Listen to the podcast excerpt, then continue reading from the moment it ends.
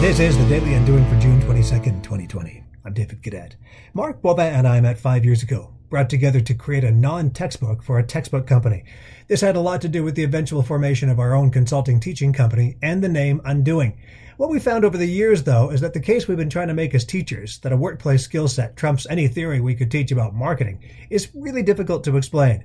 Creativity is one of those skill sets, and what we found is that we have to be more creative around how we develop not only the message we're trying to pitch, but also the language we are using to pitch it. The urgency is not quite registering. We feel this stuff is important enough that we're going to have to bend and reshape the way the world sees a problem in order for it to come looking for a solution.